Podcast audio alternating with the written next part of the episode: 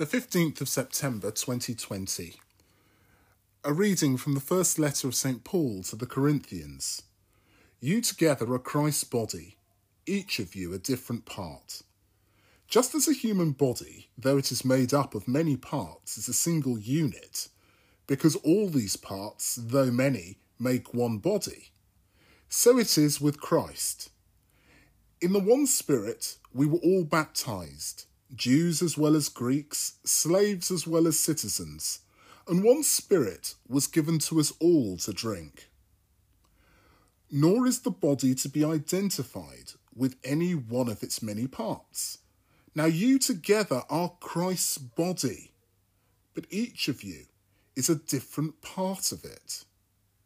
In the church, God has given the first place to apostles the second to prophets, the third to teachers, and after them miracles, and after them the gift of healing, helpers, good leaders, those with many languages. Are all of them apostles? Or all of them prophets? Or all of them teachers? Do they all have the gift of miracles, or all have the gift of healing? Do all speak strange languages, and all interpret them? Be ambitious for the higher gifts. The word of the Lord.